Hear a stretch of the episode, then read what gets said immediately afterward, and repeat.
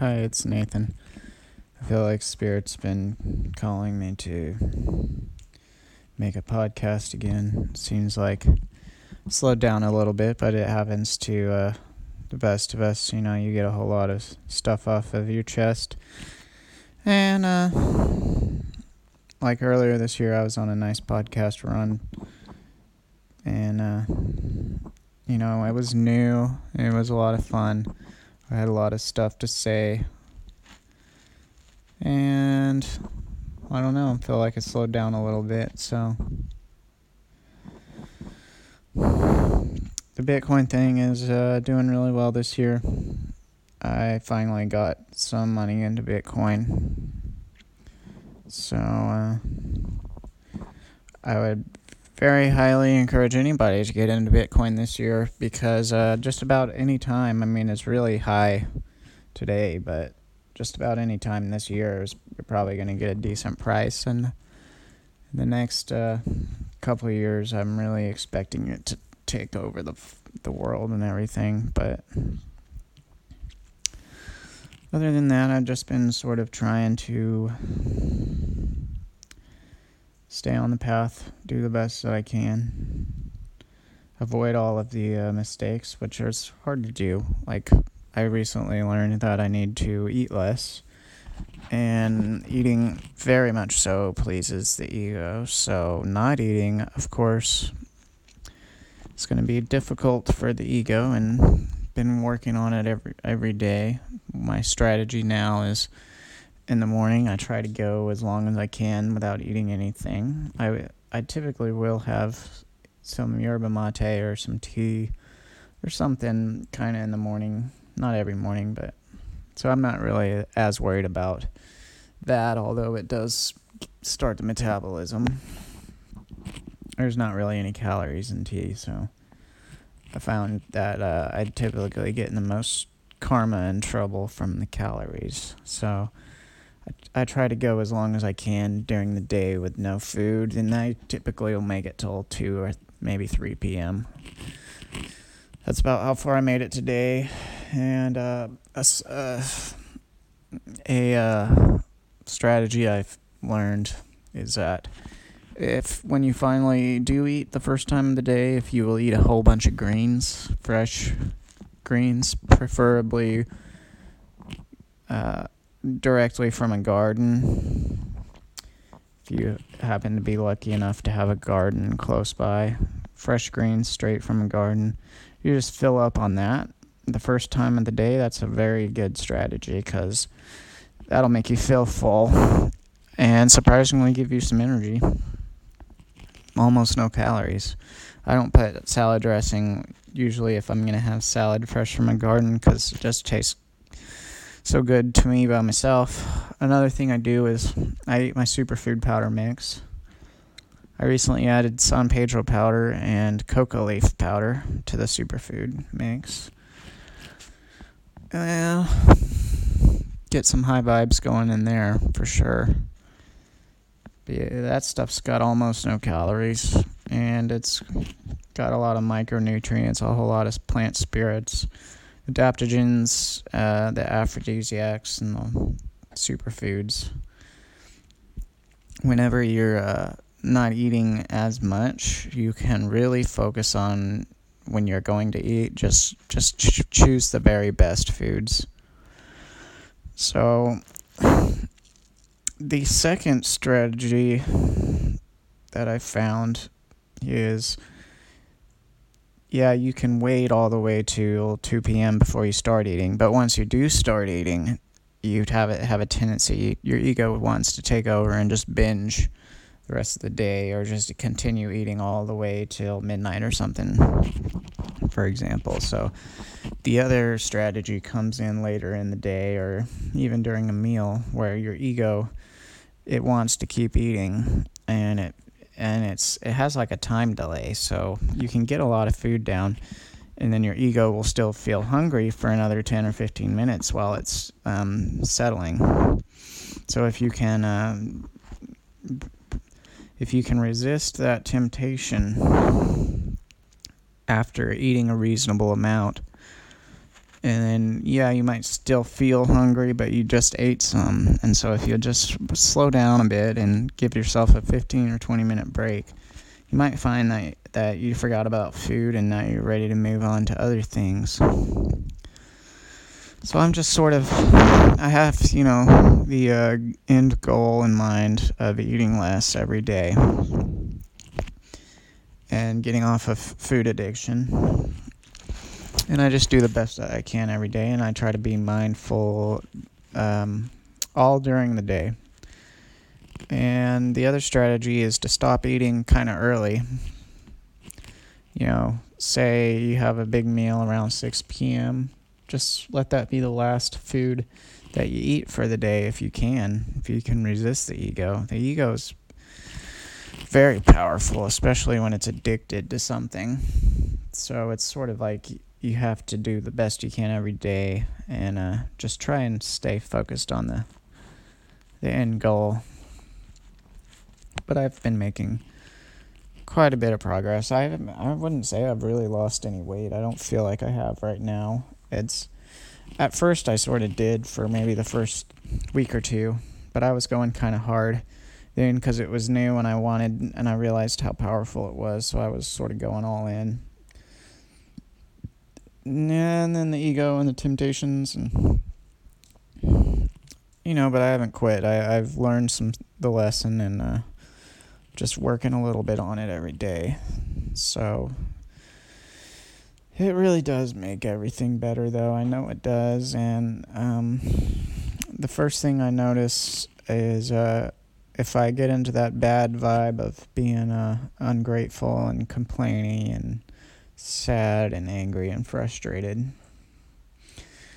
I noticed that if I quit eating about two or three hours later, uh, all that's going away. And if I can, you know, avoid eating for another couple hours or so, well, then I've got some momentum built up into the positive vibes. And I happen to get so much of my work done during the day that I start to feel really good about myself.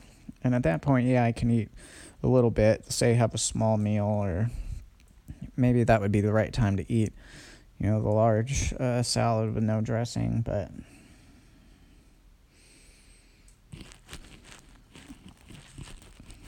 I really have been making a lot of progress, and uh, even now, I I had a pretty good salad with dressing um, for dinner tonight, and I, I had this temptation afterwards where there was this bag of chips and it was a small bag and it was like these jalapeno really crunchy chips. I used to love them very salty very greasy very very crunchy too so they were tasty. But i was i had eaten a few of them earlier and this was after you know i didn't need any more food. I felt i felt nice and full my ego, of course, likes the pleasure of eating, so it felt like it needed to eat or it wanted to. But I didn't need to, but I let it. I, I succumbed to the temptation a, a little bit, and I was I've probably had four or five of them, and then the ego just wanted to eat the whole bag, and uh, there wasn't much left. There was maybe four or five or six left, and I was about to. I had one in my hand, and I, and then the spirit was telling me it was like you need, you need to stop that. And it was in my hand and i was right about to eat it and then i was like well let me just finish this one. And then the spirit was like oh, you need to not eat that just that one. And i was like okay. So i put it back. I still remember that chip it's still over there but i don't need it it's a slippery slope to the whole bag and it's not like you know if I ate the chips they would make me fat or anything, but they would definitely take me down a notch, a small notch. They might make the frustration come back. They might, you know, chips fuck your stomach up. So uh, I might get some of that, some other types of karma too, other than just calories. But so I'm just gonna quit while I'm ahead. Uh, I had quite a bit of kombucha today, which been have been drinking a lot of kombucha um, so I'm done eating and done drinking for the day. And uh, I slept really good last night. Had some fairly crazy dreams. I had a uh, dream about zombies, which very you know very rarely, but occasionally happens. So have some zombie dreams, violent dreams, scary dreams. The zombies had a lot of blood in this dream. They were everywhere. Was running from some of them. One of them I fed um, body parts. I fed body parts to a zombie last night. It was kind of a creepy dream. There were snakes. I was running away from snakes. I had there were guns. I'm pretty sure. So I don't know what's up with that, but uh, my dream life has been pretty vivid, pretty powerful. The other day, man, I had a little too much of the old plant. Well, it wasn't all plant medicine. I think that was the problem. See, I had uh, some weed, and then I had a, a very nice hit of DMT. And I'll just describe uh, what happened. So it was really, really good DMT made by a friend. And I, it was sort of a, we sort of had a ceremony. It was, the lights were down low. Guy had three hits of it. So I, I was starting to get the feeling on the second hit, and I took a third one. And then I laid down, and I f- saw a lot of colors, and they were there were like pulsations and waves, and I saw sine waves, and it was very, very vivid colors. And they were moving in a rhythm, you know, sort of up and down like a sine wave does. And I laid down, and my body was shaking pretty violently, it felt like. I mean, it was a little cold, but it was I was doing a lot of shaking, a lot of sort of like convulsing, looking at the stuff. Wasn't in pain or anything, and just you know, I, it was the carrier waves, is what my friend calls them. But the DMT, the vibes get fast. It's very fast. It felt like so my whole body was shaking, and then I I had what they call I think the DMT breakthrough, where you know I still sort of was connected to my body, but my consciousness was basically um, visualizing. It felt like the nature of reality itself, where I was on the edge of a star. Big yellow star, lots of light, and there was other stars all over. And I was on the surface of one, and there was black too. There was space, and uh, the stars were uh, sort of had these connections, like light rays that were connecting some of them in this neural network looking pattern similar to like neurons in a brain or something. And on the edge of uh, the black space and the light from the stars, there were all of these like manifestations. And that was where like all of the thoughts of eternity and all of God's thoughts were all sort of manifested. And it looked like my whole life and all of my thoughts are just uh, on that neural network brain map somewhere. There's somewhere in that infinity of manifestation in the spirit. Uh, I don't know what you want to call it, but it was like a fractal. It almost looked like the Mandelbrot set. is sort of what it reminded me of, where all of the patterns occur right on that edge and you can zoom into the edge and as long as you stay on that edge between the black and the white that's where all of the magic happens. So I was on the surface of a star, looking at all the other stars and seeing a lot of the patterns, and there was a lot of big curves around the the stars and stuff. And then I looked down and I noticed that below us was a star that was so big that it was all that you could see. It was like it went on for infinity. And I realized that that was the white side of consciousness, the uh, color white of the light. And that was pure light, and then it was contrasted against pure darkness, which was the black. And it was right on the edge of, you know, the light and the dark that all of that mixing and colors and uh, thinking happens. So if you look, if I were to look down, I would see all the white And I even tried going into the white light to see what would happen, and you go inside of it. And you could go in a little bit, and it would be nice and warm and fuzzy and and loving and stuff, and uh, could swim back out to the surface. But I tried to dive deep into it, and I went into it, and then it, all of a sudden, black appeared. Uh, there was little black in the white, and then the black would appear all over the place and it would and as you moved more towards that it would grow bigger and bigger and it would be like you had tried to fly into a mirror or something where it looked white all perfectly white just for a split second. And then all of a sudden black started coming back in. And it was like that white was actually a mirror boundary where yeah it would be totally white for i mean time doesn't even exist i guess in this realm. But if you tried to fly into it it was like you had bounced off a mirror and now you were coming back to the surface of the star. In the black you started to see the black again. And then so that was kind of trippy. Reminds me of uh,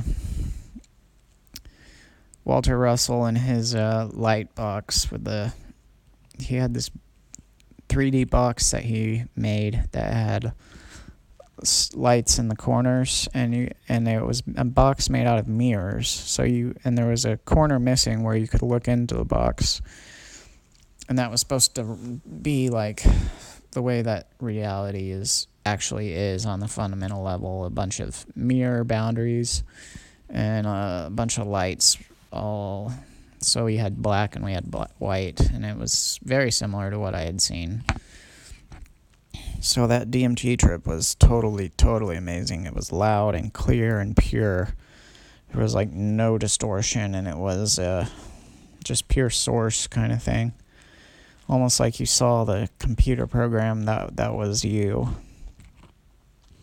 Very neat. But so I came down a little bit off that in the next 20 minutes and then I made a little bit of a mistake because a guy came over and I had a little bit of LSD, just a tiny bit of microdose, because I I had heard that you know a microdose would be good with that. And that was at the end of the night. That was after cannabis and DMT, and I think my brain had just had enough by then. And, and also, this I don't have very much experience with LSD, but I had tried it this time, and didn't really think much of it. Didn't feel that that big of a deal. So I I had to go home short shortly after that because it was a long night, and then I went to bed. Slept all right. Maybe slept four hours or so, because I I got to bed really late, and the sun came up, and so I had to get up the next day. And I noticed the next day I felt really bad, and the day after that too. Probably took two or three days of feeling bad wasn't that bad, but it just felt like my uh, I th- I think it was that uh, microdose of LSD at the very end of the night that really screwed up my uh, n- neurochemistry or something. You know, like what does that stuff do? It attaches to some binding site and it gets stuck in there. And so what everything that would normally attach, there's probably serotonin or something. I don't know what.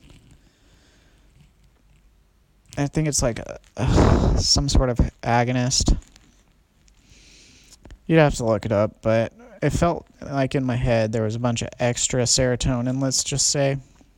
A bunch of extra. Just floating around, you know, too much of it. And it felt, yeah, it was a little bit of a pleasurable feeling, but I didn't like it because it wouldn't go away. It was making me kind of lazy. And, you know, like the first day after that, it was hard to do anything. I, I had to force myself you know, exert a lot of effort to get some stuff done. I went running, which felt good. I did a little Kriya yoga, and I noticed I felt like I was just a little bit in a daze and didn't feel good. I couldn't make it go away, you know, because it's the chemistry and everything. But for the next probably two or three days, I just had that, you know, too much serotonin in your brain type type of feeling. It won't go away, and so you're like, well, I just have to wait this out. it was kind of shitty, man. I think I'm the if I do try the LSD again, what I'm gonna do is wait until I am totally fresh and have another microdose, right? I'm not taking a lot, of, even one hit of that. No way. I'll have another microdose and see if I don't get that same sort of drained. It was kind of like a drained and overloaded. Is is definitely kind of how I would describe it. Overloaded, drained, uh, almost painful, but and it was like too much pleasure to where it was just shorting out or frying your brain, kind of painful. To the point where it was like toxic kind of feeling. So, I mean, I'm to give it another chance, but be very, very careful with it next time and don't mix it with cannabis or anything else, is what I'm going to try. And if I don't get any benefit from it, then I'll just leave it alone forever because it's not a plant anyway, and it might be one of those things that is more of a drug than it is, you know, a consciousness tool. Because I had heard mixed things about it. Uh, some people really like it, and it it, some people find it to be very profound and it is very powerful and so you know I was always curious about it but I think that was just the wrong time definitely the wrong time to take it and we'll see if it's even worth doing anymore you know? But I think my general philosophy is that the plant kingdom sort of knows best and LSD doesn't really come from a plant so maybe I'm not really attached to using it long term, but I thought I would give it another shot. Maybe in the future, we'll see. You know, there's so many other options around and you don't even need it, but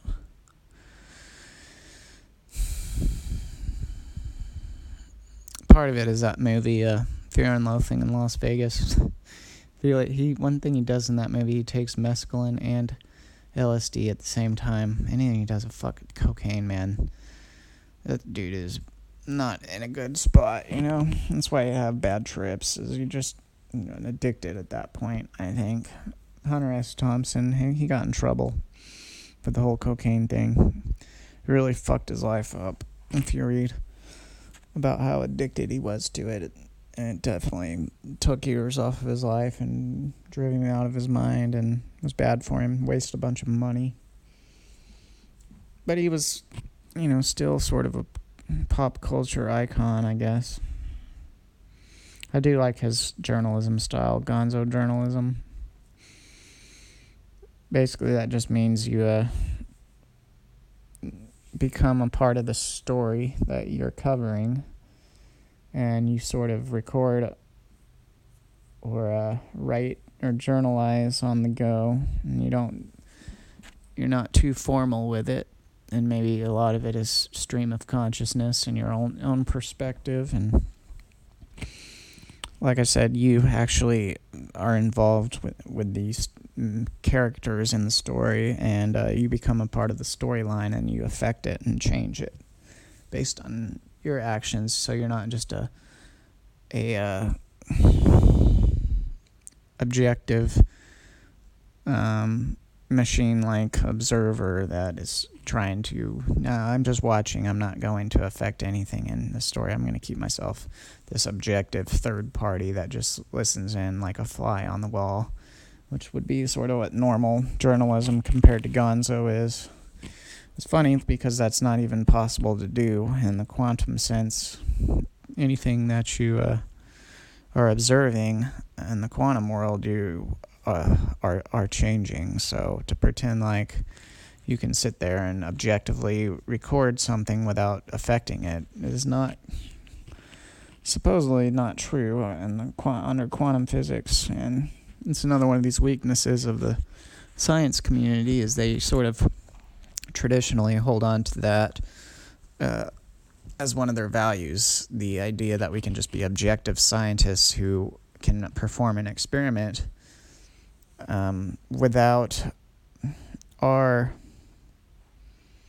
without our biases affecting the experiment which you know you can minimize your own bias and the effects that it has but to say that it, you can totally completely eliminate your effect from an experiment that you're performing and, and observing is not really valid under quantum physics. Kind of surprising, but a little nerdy as, as well. So, other than that, I've been getting back into shooting I finally got my uh, suppressor on my AK 47. So I've tried it out. It works awesome. You can't even fucking hear it. Totally does the job. Now I'm not afraid to use it. you know, in self defense, of course. Not afraid it'll. Because before it would just hurt your fucking ears. You couldn't even shoot the damn thing. Even with earmuffs and shit on. Earplugs, you couldn't shoot it. Dude, not me. It would fucking destroy my ears.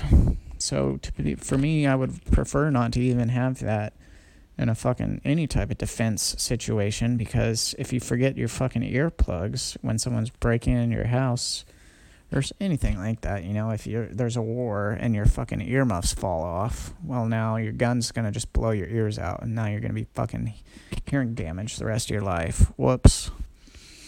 So so the uh, suppressor definitely took care of that. I was actually quite impressed because the internet said it wouldn't it wouldn't work all the way, but it did.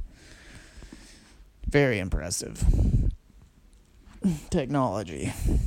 It's fun. So um, I'm gonna be just getting that energy going again. I have a lot of energy that needs, you know, it's you can't. That's the thing about having a lot of energy around the house is not all of it can be in use at the same time. I I got my uh, microgreen setup going again.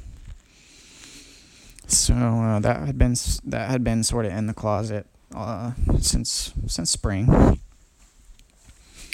I had given it a break because uh, I had had an outdoor garden, which is a lot of work, and uh, I was doing my dissertation and shit too, so that was, of course, siphoning energy away from everything in my life. That dissertation, man, that was the worst.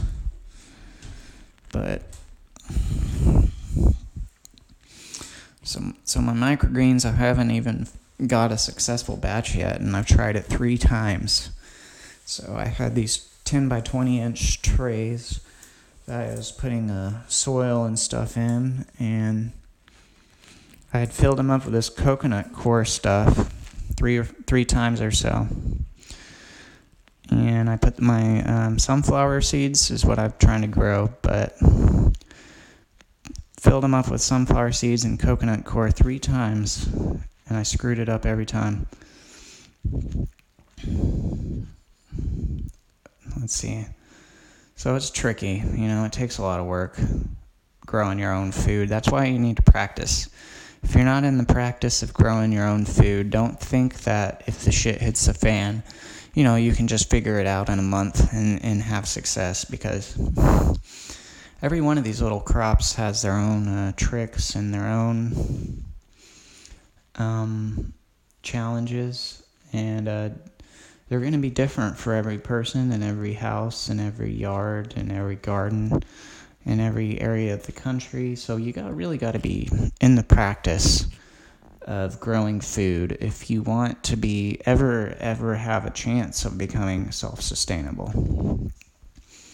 You know, like I'm still in the city and I'm still dependent on the water sources here, you know, whether it's a well which um, my parents have a well and they have gardens, so that's nice. But uh, at my house, it's just the city water.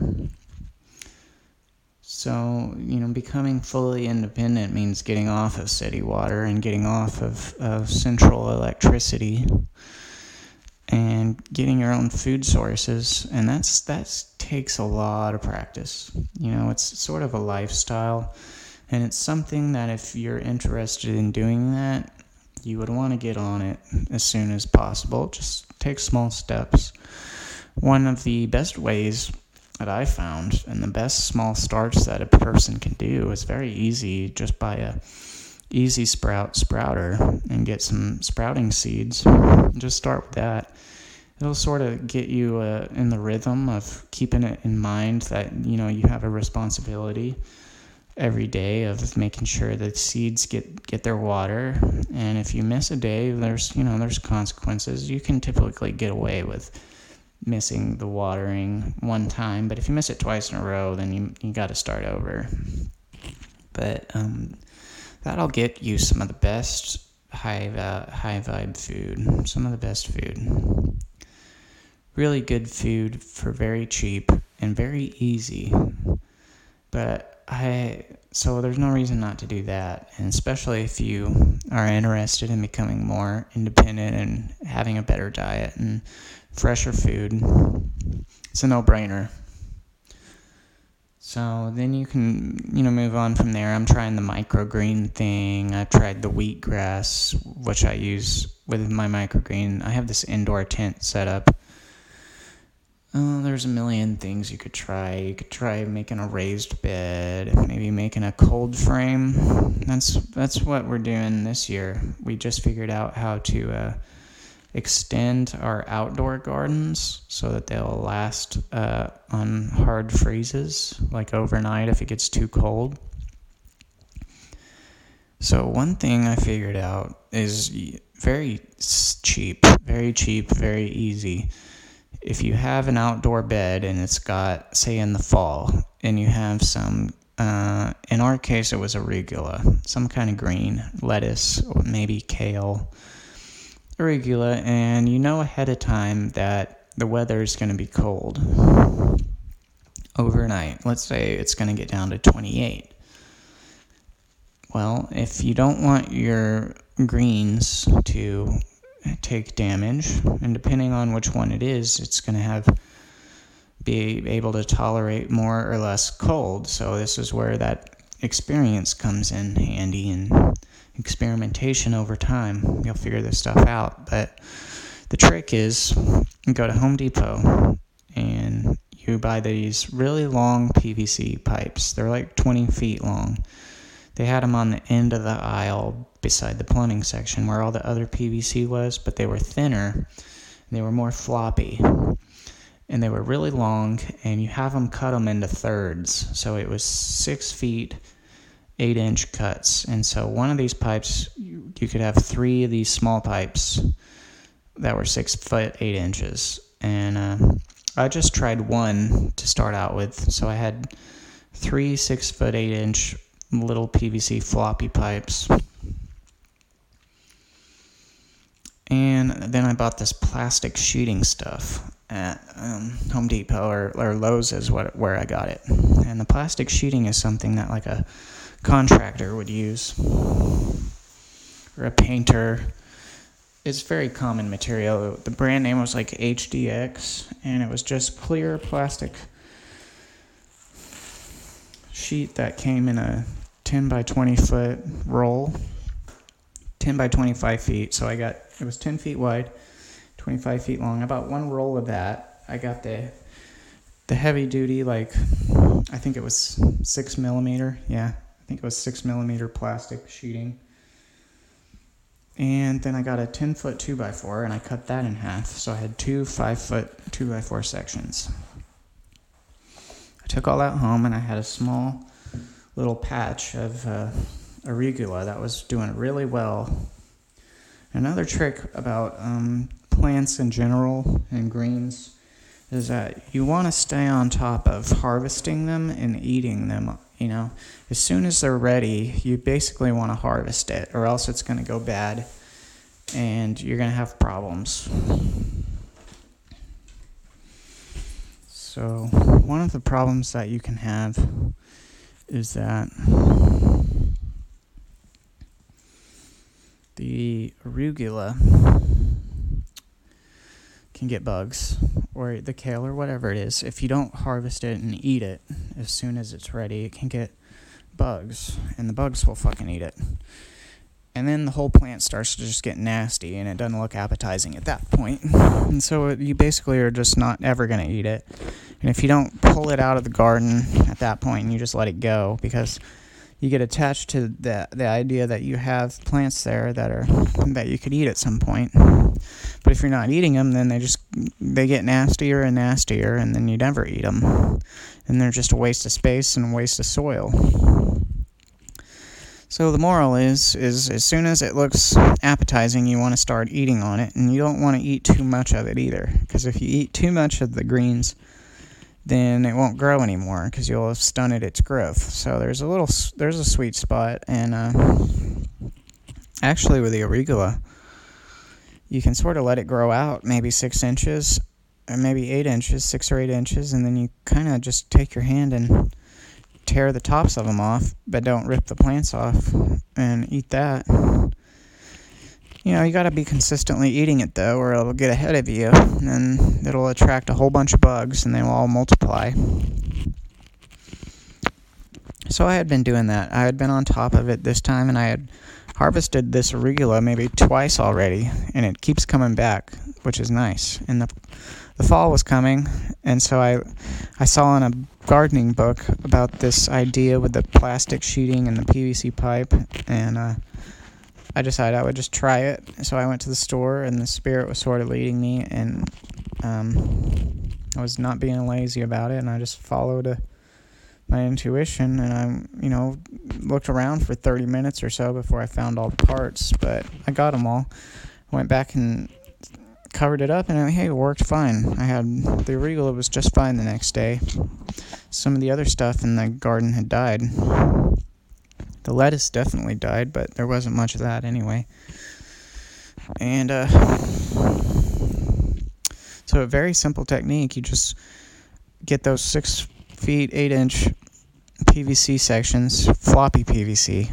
It's sort of cheaper and you you uh, set them in hoops, like arches, and then you stab them into the ground, stab the ends into the ground about a foot or so, and have little arches coming off, and that's enough. I had three of those, and I threw that uh, plastic sheeting over the top of it. Put the two by fours on either side to hold it so the wind wouldn't blow it away, and maybe put a rock on the, the ends of it and that's all you had to do, and then then your your uh, arugula is good till the next day. And if you're in a cold environment where it's like below freezing for extended periods of time, which it's typically not usually like that in in Missouri. I mean, there might be a couple weeks where it's freezing a lot, and but what you can do with this six mil sheeting plastic sheeting and you could use 4 mil or 2 mil depending on how much light you want versus how much cold protection so there's some more experimentation to try out but i just went with the 6 mil which is supposed to be the most heat but it lets a little bit less light in you know got that and uh, i'm just to throw it out whenever it gets cold and then take it off you got to take it off the next day you know if it's to be warm or it'll overheat it'll overheat in there pretty quick with the sun. So that's just a, cool new thing that I figured out. So I'm gonna have, I'm definitely gonna have fresh salad all winter. Um, one way or another. The microgreens sort of count as salad, but if I could get um, a nice salad every day, you know, then then I could continue with this strategy of trying to eat less every day, cons- being consistent about it and I could uh, wait till about 3 or 4 p.m. Have one of those big fresh garden salads. You know, that'll keep me going for another couple hours. Maybe have a nice sized dinner and then then the challenge after that is not to eat anything else till the next day, right? That's the challenge because your ego will come in over and over again all the rest of the night trying to get you to eat until bedtime. And I haven't really perfected this aspect of it yet. I've been pretty consistent with the whole waiting till about 2 or 3 p.m. to eat, but it's it's uh, at nighttime where the ego really gets me. So I'm gonna have to to work on it every night. So something to keep working on, but I know the rewards are totally worth it. And the thing is, if I can be consistent with this eating less thing and consistently stay in that vibe of high productivity and, and good feelings and no worry that see the worry goes away when when you're hungry you don't really worry about anything else all that shit i used to worry about it's all gone until i get too much food again and then it comes back you know like clockwork so if i can just be consistent about eating um, calorie restricting is what it's called. And I'm not I'm very rarely going to get back into that worried, uh, sexually frustrated vibration. It'll be like almost, and then I'll forget about it at some point, I think. And it's like you'll have a little bit of leeway where, yeah, you can have a big meal at night and you're not really going to get back into that sexually frustrated vibe because, uh, because you did so much work and, and you ate so little yesterday and the day before and, and that morning and so so yeah you may have had a big big meal at night but if you just get right back on on the path it, you're not going to experience that bad of the emotions and your, your energy isn't going to be hung up for very long and it won't be clogged up for as long.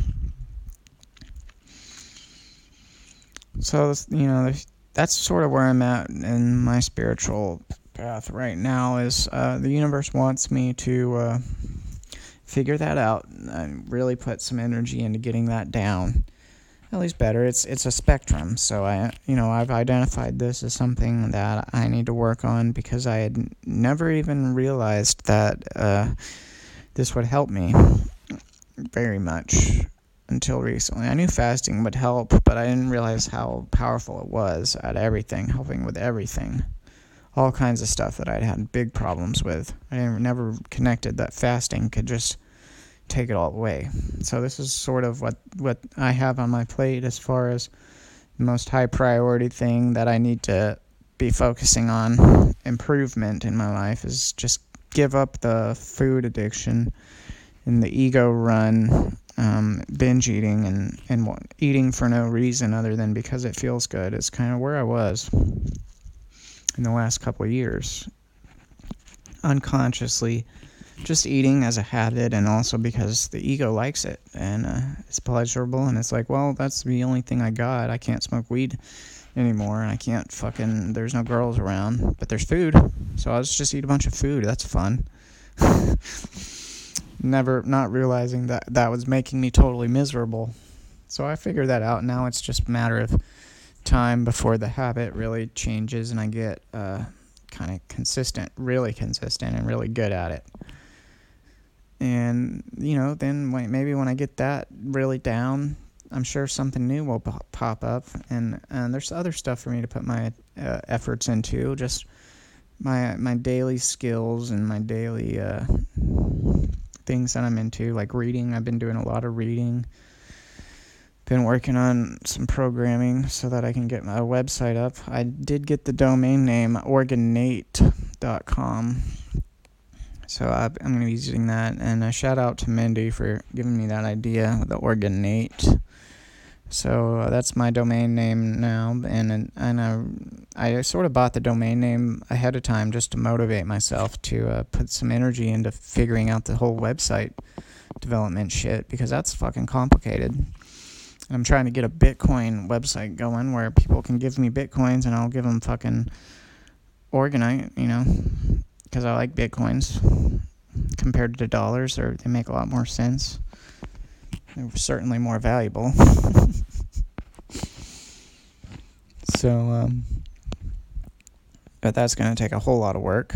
And, uh, you know, computer programming's not fucking easy, dude. It's one of the worst things.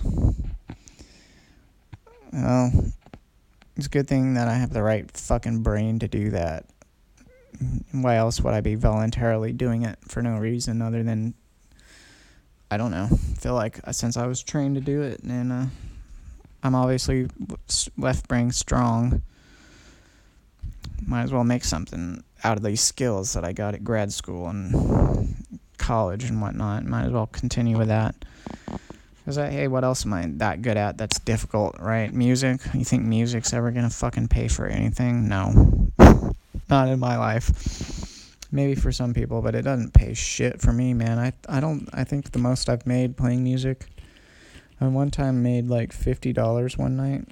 People on the street. I used to play on the street in in a Little Rock for hours. I I would play. Some days, some nights, I would play four or six hours on the fucking street people typically I would make you know between zero and five dollars on your average night. I'd play maybe one or two hours, make maybe zero dollars. You know, not that that was my main purpose for going out and playing. I just did it because it was fun. But it's just my personality type too, and also the music that I play. I do original, um, just sort of twiddling and experimenting on guitar, having having fun, and and you know, and then there's my whole personality type and my karma that. With all of the problems I had in the past, uh, all the karma that I accumulated, you know, when you have karma like that, you just can't go out and people enjoy your presence, right? that isn't how it works when you've got the type of karma. Uh, you know, I'm not attached to that story of me having karma, right? Because I've I've corrected a, a lot of my behaviors, and so the karma goes away on its own. And I, you know, I do have some amount of karma. Everybody does. I mean, I ate today, didn't I? So there's some karma there for sure, but uh, I don't know what it is, man. I've just uh, some things, you know, work for some people, some things don't work for some people, and for me, playing music never fucking worked as a way of making money for me. Never. I mean, I never really put a ton of effort into making it work. It could be a self fulfilling prophecy on on one hand, but at the same time, I just have a feeling that that's just not, uh, you know, fighting against nature kind of thing. It's like, yeah, why should I swim upstream, try to try to make this work when it's, you know, I just have a feeling that's going to be not going to work out. Even if I am good at music and I'm, hey, you know, I, I'm really good in certain ways, but I ain't, I ain't about to fucking try that, man. No way. Not even I'm gonna try that because I see how it runs people's lives and how uh, how much effort it, it takes to really make money playing music. Man, I've seen I I have a lot of quite a few friends over the years who would make money playing music, and most of them are doing about the same thing. Most of them are playing a lot of covers, a lot of cover songs at a lot of bars. Uh, so a couple of them were piano bar players playing covers on the pianos and that's just not my thing, you know? I don't fucking like playing other people's music, especially uh, the type of shit that most your average person wants to hear. It's just that's just not fucking good music into my ears, you know? Britney Spears if like I I would fucking just feel stupid playing a Britney Spears song. Even if someone did fucking pay me, I would just feel like an imposter right? And that's the kind of shit that people want to hear when they're at a fucking bar for some reason. Probably because bars are where, you know, stupid people go. In general, right? I mean, the whole economy, fuck, it's just it's it's for dumb people, right? I, I see it everywhere I go. I don't like I don't like bars. I think they're stupid because what do you do at a bar? You drink. And, and drinking kind of a stupid activity for stupid people. I think it is. Because it makes you stupid. The more you drink, the stupider you are. So, might sound judgmental to some people, but uh, there is some truth there. And yeah, I've I've been I've been to many bars many times, and I finally realized how stupid it was. And then I was like, "Fuck this, dude! I'm not hanging out here anymore." this is stupid. Everybody over every time I go, I see a bunch of stupid people, and I don't I'm not really. I'm kind of sick of stupid people. Maybe I should go somewhere else, right? Or just not go out. that's sort of what I did. I was like, fuck it, dude. I'm just gonna sit home and read books. I'll at least be not wasting my time. You know, chasing the dragon is what that was. I would go out and try to meet uh, attractive girls, right, at a fucking bar. Uh, that just never worked out, man. Didn't work out. So I, you know, it took it took years and years of that before I finally realized it was never fucking gonna work, and I quit. And my life's been a lot better off since I fucking quit doing that. Because I, hey, I have a lot more time, a lot more free time at night where I can just read, get get caught up on my reading. You know, reading is something that actually makes me feel good about myself. Walking around in a f- fucking bar full of stupid people doesn't make me feel good about myself. It just doesn't. You're not. I never found them to be very friendly. You know, they just want to sit there and talk amongst themselves, maybe. Maybe just watch someone play piano. I didn't like it, man. It bothered me. It takes a while to learn lessons sometimes, so so I've been learning a lot of lessons. The peyotes and all the things been helping me learn real quick, getting pretty sharp. Starting to notice people that are close to me don't learn the lessons as fast as I have been which was fine. You know, they're not also not going to peyote ceremonies and everything, and but at the same time, it's just like, man, is everybody around on this planet, you know, slow learner? Than the majority of people, because why? Why did I get sent to a planet full of uh, slow learners, the mentally slow, right? I mean, I was mentally slow for a while, but I'm ready to start meeting a little, you know, some mentally fast people for a change. They're more interesting and makes life more fun. Find them to be more attractive and whatnot. It's sort of disappointing, you know. You go out to your house and you still see cops every fucking day. Still see them. You know, like how many, how much spiritual advancement have I made in one fucking year? And yet, there's still fucking cops in my reality. God damn it. There's still Burger Kings and McDonald's. And hey, I just went to work at Andy's today. Fucking frozen custard. Did some work for him today. So, see, I'm still part of the problem. Not even out of the woods yet, but I'm still. Ugh, just bothers me. At least I'm aware of the problem, right?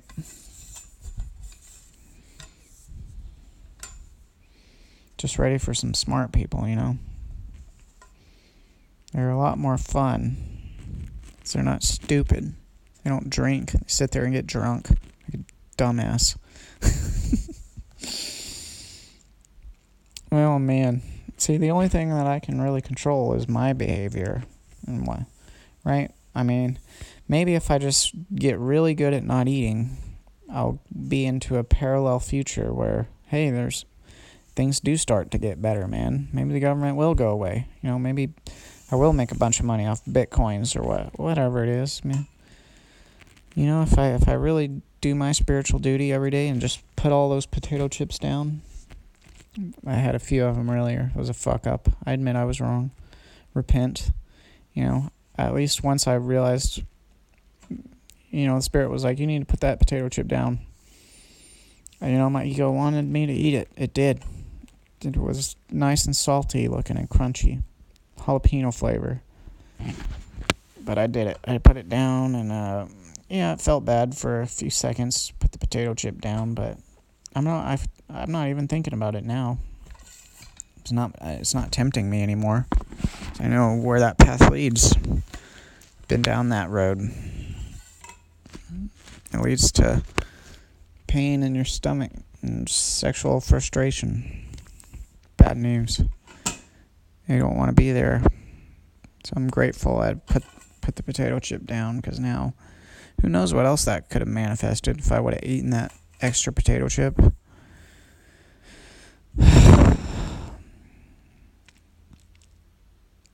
See, I just can't afford to be making silly mistakes like potato chips. Like, I'm surprised I even fucking ate those ones that I did eat. Like, what was I thinking? You know, I can do better than that. Can't afford that at this critical time in human history.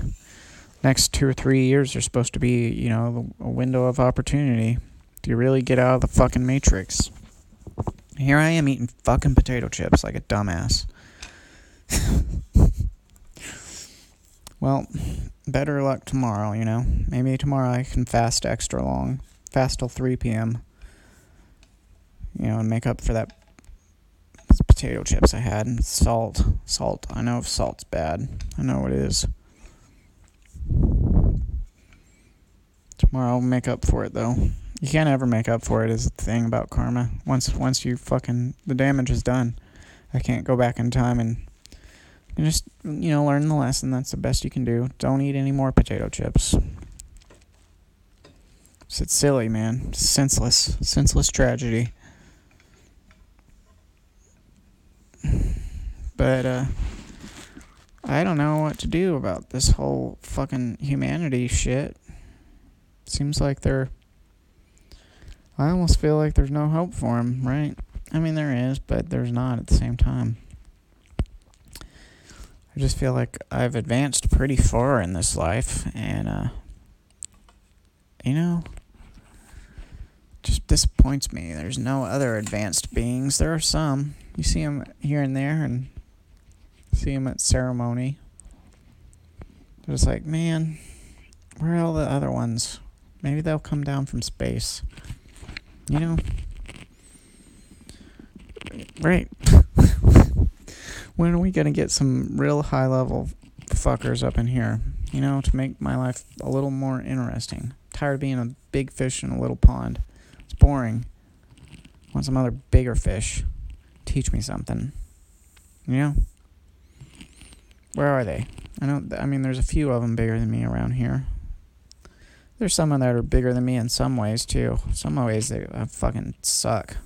Could could learn some quite a few things from the retarded people around here. Certain ways that my life has just been total shit. You know, and even some of these mentally slow people have figured out how to really, really clean up in ways that I've just been suffering. So I can just do, you know, focus on my little microcosm. You know, put the truth out there so that other people can learn from my mistakes and my non mistakes. Guess that's my uh, my purpose in this life. Be stuck here, you know, 900 years, hopefully. I don't know if I'll live that long, but that's sort of what I'm shooting for 900. Hopefully, in 900 years, though, there'll be some nice energy that I can occasionally get a taste of, right? Just seems weird, man, that I should be stuck here with all these zombies. zombies, zombies, they're everywhere, man. I just went trick or treating last night relatives. And, you know, you see people spending a bunch of money on Halloween shit as if that's not what the corporate overlord masters want you to do. They want you buying Halloween candy at the fucking grocery store when you know it's gonna fucking fuck the kids up and you still give it to them. What kind of enlightenment is that, right? Yeah, let's just go and buy Halloween candy and then buy cheap Halloween costumes that we're just going to throw away for no reason, just plastic. Let's just buy it and throw it away for for a stupid uh, tradition that the TV told us was important to us. You know, where's why is this shit even important to people other than inertia? Like they did it when they were kids, but why did anyone do it in the first place? And why are we still doing it for God's sakes? Why are we still buying fucking Snickers bars and uh, Kit Kats and whatever else Butterfingers and giving them to fucking kids who don't know any better, we know that it's going to rot their fucking teeth out and make them sick to their stomach and give them diabetes. What the fuck? What is wrong with fucking America? You know, I just I go outside and I see a bunch of people conforming to this conformist follower mentality bullshit. And it just makes me wonder is like, man, when's the next peyote ceremony cuz I'm fucking sick of this shit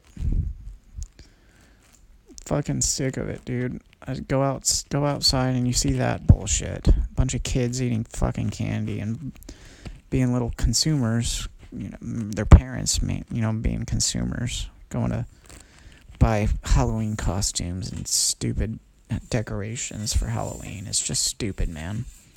I don't conform to any of that bullshit. I don't. I don't put Christmas trees up. I don't go buy Christmas ornaments and I'll buy a few people Christmas gifts, but only good Christmas presents, and only because I like them. You know, I like giving people shit, not because Santa Claus and and Jesus and bullshit.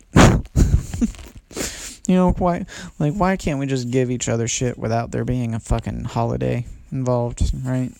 Being all corny and sentimental and, and traditional and, and you know do a whole bunch of stupid shit that, that doesn't even make any sense. Like eat drink eggnog or or whatever it is. Make let's make apple cider. When we don't ever fucking make apple cider except on Halloween. On Halloween we make apple cider and it's just sugar and apples. It's like as if that's fucking somehow important for for why is that even important? Why are we even doing this? Why don't we just drink kombucha like normal. Why don't we gotta have apple cider on fucking Halloween? Stupid. Forget about it. Just make some tea. Put some spices in your tea. Make some chai tea. And it's better than, than apple cider anyway. And forget about it. Do you have? Are you are you hand picking your apples? Because I could understand making apple cider if it came from you know an it was actually good and it didn't have sugar added to it. Then I would drink some. I would enjoy it. But man, people just do shit because the culture tells them to do it. That you know, where do they get this? Where why is this such a a program in the matrix? People can't even identify these programs and then just say no to them. That's what that's the solution to uh, the slavery is just start identifying this unnecessary, stupid bullshit that's causing harm, like Halloween candy, you know, and it's making a bunch of corporate overlords filthy rich and it's causing it's wrecking the environment and everyone's health. And instead of going along with that, just because, oh, my parents used to do this and I've done this every year, so I don't, you know, somehow I get some weird joy out of doing it yet again, yet again, buying a bunch of candy and giving it to the little kids. Somehow that really gets me gives me a whole bunch of joy. Fuck it, dude. I don't get joy out of giving kids candy. I, my conscience tells me not to do that. And then if I were to go against that, I'd feel like a fucking cow, a hypocrite. You know, nothing about that is fucking joyful to me. So, fuck it. Forget about it. I don't do Halloween. I don't do Christmas. I did sure as fuck don't do Easter. I think I think America needs to move on.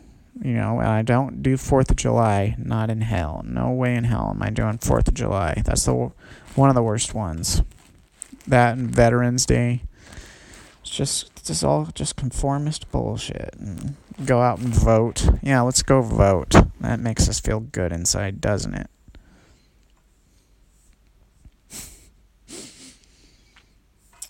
Man right? And see, see, I go outside and I see trick or treaters, but what am I not seeing? You know what I'm not seeing? I'm not seeing all the people who aren't go aren't going along with that, right? There's they're out there. They just they they they close their windows and then they don't answer the fucking door, and I like that. I think that's a good choice. You know, if everybody did that, if everybody just didn't buy Halloween candy and didn't didn't buy Halloween costumes and didn't fucking they didn't buy, uh, they didn't answer the door for trick or treaters. If everyone did that, you know, we could move on. We forget about Halloween. It's stupid. Just forget about it, right? And, and, and then we could actually develop some sort of tradition or whatever, or just do something productive instead. Be a lot happier, right? We don't have to act like we're in a fucking cult every goddamn year. That's what the programmers they want. They want everyone to feel like this weird group think dynamic where you think you're a member of a group and you think you have a family and you think you're a part of something bigger than yourself just because you can go and buy Halloween candy. I don't I don't get it, man. I'm never going to get get that bullshit people that eat this shit too and they let their kids fucking eat it. It's just stupid, man. It's like why why would you get your kids off to that kind of a start in life? You want them to be candy addicts? What's gonna be next? Cheeseburger addict? Then your kid will be what? A fucking uh, ice cream addict, and then what? And then a fucking uh, marijuana addict, and then a fucking uh, alcoholic and then maybe a coke, cocaine user and then then what where is he going to end up all because it all started with this pattern of conforming to what society tells you is acceptable and uh, you know what the average person accepts Let's just conform to that and be happy. Although we're not really happy with the way it fucks your stomach up and it makes you sick. You know, you pay the consequences. You can't ever escape the consequences of eating candy. Then how it works.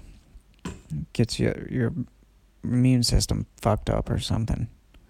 And next thing you know, you got a fucking flu. You got the flu, and now, oh, now what do you want to do? You want to go get a flu shot. Next year we'll get flu shots because that's what society told us. Yeah, that must have been the problem. We didn't have our flu shot. and then we'll be even a little bit more lower IQ and you know less pineal gland activation. Right? Just so tired of this shit. Ready to move out of the fucking city. The city's full of these zombies. You know, sick of them. Sick of walking around my side of my house and seeing fucking zombies everywhere. You know, and you know, just zombies in their fucking cars. Feel like they're about to gonna run over you because they're not. Some of them aren't paying attention because there's iPhone zombies too. And then a lot of them don't even fucking care about strangers at all. You know, think they're little irresponsible children in some ways. And here they are driving two ton machines, uh, thousands of them, driving machines down these tiny little streets, and then they have these tiny little sidewalks. And yeah, occasionally someone does get run over by uh, one of the zombies, stops paying attention. Whoops, I guess that's, well, that was an unavoidable tragedy, right? It's just part of part of being uh, alive in our futuristic society. Uh, some people do see through this, and uh, maybe I'll just be a little more. We just all got to be more courageous and do our best. Trying to do my best, but you know, just do your best today and tomorrow. Forget about yesterday. Yeah, I, I had the potato chips. Yeah, that was stupid. But tomorrow I'm not gonna have potato chips. Maybe not the whole fucking year. Maybe never again. How about that? I'll just never eat fucking greasy potato chips again. Because it's stupid. And, uh, and we'll get outside of the city. City fucking sucks. Nothing good there anyway. I mean, they have a they have a rock climbing gym and that's cool. But we can make our own rock climbing gym. And it'll be way cooler because you know you won't have to pay, you won't have to pay five hundred dollars a year for the fucking rock climbing gym. We can have our own shooting range too. You won't have to pay for that, and it'll be a lot cooler. Right? And just get out, get out of the city, get all the cool people that we know, right? Who who are motivated to get out. Some of them are, right? There's there's cool people who would don't want to be in the fucking city. I don't blame them. I'm certainly one of them. I'm ready to get the fuck out. Stupid. stupid over there. I hate it. Can't even get a fresh salad. Because there's no goddamn soil. There's all concrete everywhere. Can't even get a salad. It's, it's ridiculous. Yeah, but you can get fucking chicken breast anywhere. How the fuck does that work? I don't see any chickens around. How the fuck is it that you can get chicken breast anywhere, but you can't get a whole you can't get a fresh salad no matter where you go? It's fucking stupid.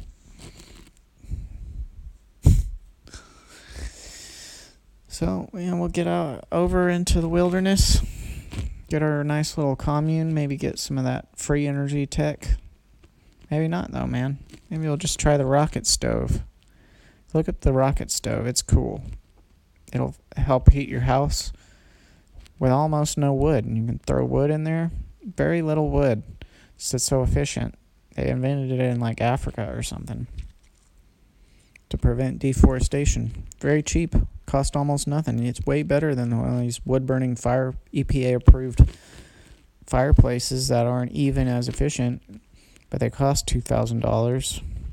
Way better than that. You can just move out out of town, get some property, get a nice little village going.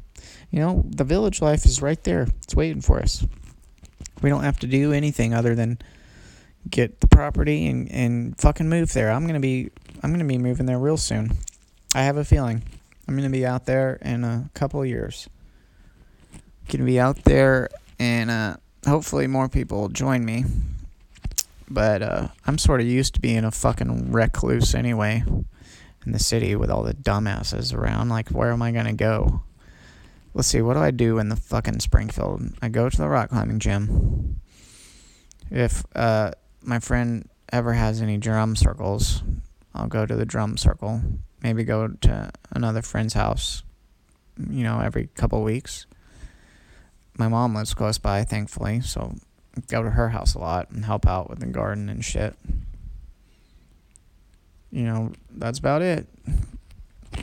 So it's like, yeah, I'll just move out to the wilderness and, you know, I won't have to deal with all this bullshit anymore. And I'll probably still have about the same amount of friends as I do now because I don't fucking have that many right now. So it's not like I'm going to be missing anything by moving out there. So it's like, don't be scared, you know. We got to get out there. We got to get the community going. And uh, it's like, yeah, if people don't you know, want to uh, move on, if they want to just stay attached to uh, the Matrix, well, fuck them, dude. We don't need their help. That's their choice, and and you know, if they're that boring of a person, whatever it is keeping them over there, I don't know. They're just maybe they're just you know, no loss, all right? Let them sit there and suffer and with the taxes and what else is there in the city that I don't know even know all the smog or whatever. Just let them sit there and suffer, dude. We don't need them. We'll just sit there and uh, do our own thing, right? Read our books, be happy. Be part of it. Just be grateful that you're alive. Oh yeah, here's the other part. If you start eating less, fast a whole bunch, you you will forget all about all the loneliness and the things that you you don't have because you're out of town, right? You'll forget all about that shit because it doesn't matter anyway. That's that's one thing. Uh, the powers of fasting. It brings all of that shit into perspective again, and then you're like, well, I don't even know why I was so stressed out about that shit. It doesn't fucking matter. I mean, I had I, I had food back then. Why why the fuck was I even worried about all that extra shit? See, so yeah, that's fasting has actually empowered me to be even less afraid to move out of town because now I know I'm not even gonna get lonely and fucking start to miss the city, right? right? I'm not thinking that I can go chase the dragon in the city and actually catch it, right? So see, when you fast, you don't even want to chase the dragon because it's it's too much energy. It's like I don't have enough energy to chase the dragon. Just sit here and you know read a book, be happy. I'm ha- really happy. I'm not thinking about all of that frustration anymore. Just think about hung food a little bit here and there. And when it gets too extreme, I'll just eat a little bit and I'll be really extra happy for a while. See? It's real simple. Uh, just very excited to get it going. And I really, really would like, I would like it if a lot of really cool people moved out and joined joined in hand and uh, you know we had a good thing going out there that would be fun you know you'd get to live kind of close to uh, cool people and you wouldn't have to drive your stupid fucking cars right you wouldn't need your cars they're stupid anyway gas and bullshit expenses car insurance get rid of all that shit just sit out there fucking permanently and don't go anywhere Order your shit on Amazon. I'm sure we can figure out, oh yeah, dude, we'll grow weed. Just grow some weed. It'll be legal. Grow weed, make get a few exports going. Grow garlic. Did you know garlic? On a one acre property, you can make forty thousand dollars a year with fucking garlic. See? Just grow our fucking garlic. We'll, we'll all be sort of like co owners on the property. Yeah, it'll take quite a bit of work and shit, but uh, you'll learn a lot in the process. I'm going to learn a lot. You know, maybe we can try out some alternative uh, building techniques or maybe not. Maybe just buy cheap building materials and get some house houses. You know, no use making things too complicated, but at the same time, you know, can experiment here and there. It'll be fun. Try out the rocket stove mass heaters is what they're called. A mass heater. So you have this uh, 50 gallon steel drum set upside down. Um, so it's you know in the air, and then you uh, inside of the drum is a, a uh, insulated chimney with made out of bricks that are insulated. So that's a square chimney inside of this cylindrical 50 gallon stainless steel drum, and the top or the yeah, the top of the drum or the bottom or whatever it is sticking up must be uh, the bottom. But you can pull the lid off if you want, but you don't need to do that. It's just look it up. It's cool. And the mass heater is like a uh, like a couch kind of thing that's attached to this stove, the rocket stove. And the steam comes out of the rocket stove. You put just a tiny amount of wood in the burning chamber. It gets sucked sideways, and there's an air vent that makes the air flow sideways to the bottom of this uh, chimney and it goes up the insulated chimney in the in the center of the rockets the uh, 50 gallon stainless steel drum and then it hits the top and there's space in between the chimney and the top of the drum. And because of that insulation in the chimney it creates uh, extra hot temperatures that burn all of the smoke into uh, it burns all the particulate matter and everything. So you get a really efficient burn, and there's almost no ash or smoke smell or anything. It's just all steam that comes out, and then that goes uh, to the top of that drum, and then it goes over the side of the chimney on the inside, and it goes around the side of the drum, and then there's a little chamber at the bottom of the drum that is the exit for all the steam, and that goes, you know, let's say about eight or ten feet through tubing and then it goes outside of your house. It could go up the wall and then go outside or, or whatever. But around this tubing, you put insulated uh, biomass sort of material that'll store heat. And so the tubing has all of that heat from the steam after the combustion.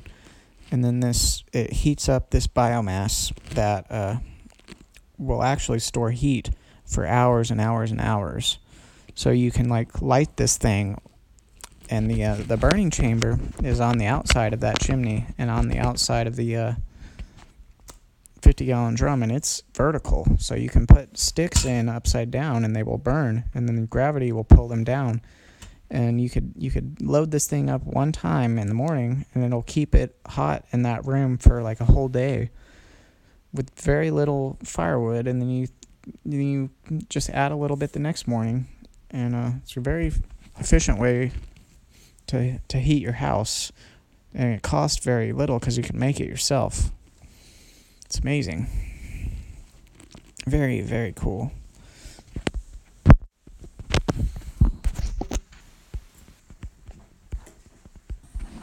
So I'd like to make one of those thingies. Um, but first of all, I got to get out of the city. And that's gonna, I know that'll happen real soon. Just seems like my life path, you know, seems like a a win. Staying in the city just seems stupid at this point with the whole civil war and police state and it's like the police get worse and fucking worse every time I go out. If I'm ever, especially if I'm downtown, which occasionally I have to go there to meet a friend or something. Man, they're they're really fucking bad there at night. Like on a weekend, it's fucking horrible. It's like you literally see a fucking whole army of them down there, hundreds of them, cars everywhere, police cars on every fucking block, multiple cars, and then driving them driving down every street when there's already cops cop cars parked on every fucking street, and then we got them driving on every street corner. It's like I mean there there's literally an army of them active every weekend down there, and the state fucking pays for it and it's just a standing army, and it's it's fucking bullshit, man. It's a it's a full 'Cause that's how you know you're in a prison society when you see that many fucking cops for no reason. For no fucking reason. Just a waste. So I, I can't tolerate that bullshit. And that's, that's just that fact alone means, uh, I gotta get out of the city, man, because that's unacceptable. So it says my storage is full, which is, you know, I sort of fucked up by buying the 32 gigabyte iPhone instead of the 128, but that means I need to delete some stuff, and uh, I'm sort of winding down anyway. But it was a, good episode. I got a lot of stuff out, so uh, thanks for listening. Hopefully, I'll see you over at the commune. You know, I'll be there, and uh, I know it'll be better there. I know it will be. I have a good feeling about it. You know, if you just wake up, you don't have to drive anywhere. You don't have to worry about money as much. Or if any, I don't know if we'll have to worry about very much money at all. I have a feeling it'll be a lot cheaper than fucking Springfield. Springfield's bitch. I think I'm paying like $1,500 a month at least. Just bullshit. You know, we can do better than that. I know we can. It'll be really neat. Get to see some friends every day. They'll be like your little family. I think they will be. If you see them every day on the same property, you can't not see them. It'll be totally different than what I'm used to. My whole life, right? My whole life, it's been just like the uh, the house with you know your parents and, and your brothers. You're sort of isolated in your box. You don't ever really hang out with the neighbors. I think it'll be different than that when we finally get it manifested. I think there'll be people like consistently hanging out and really getting to know each other. It'll be a nice refresher. That's sort of my vision for it. Play some music together, make some art maybe, do a lot of work together too. It just sounds very, very healthy compared to what I'm used to, so I'm looking forward to it. Talk to you later.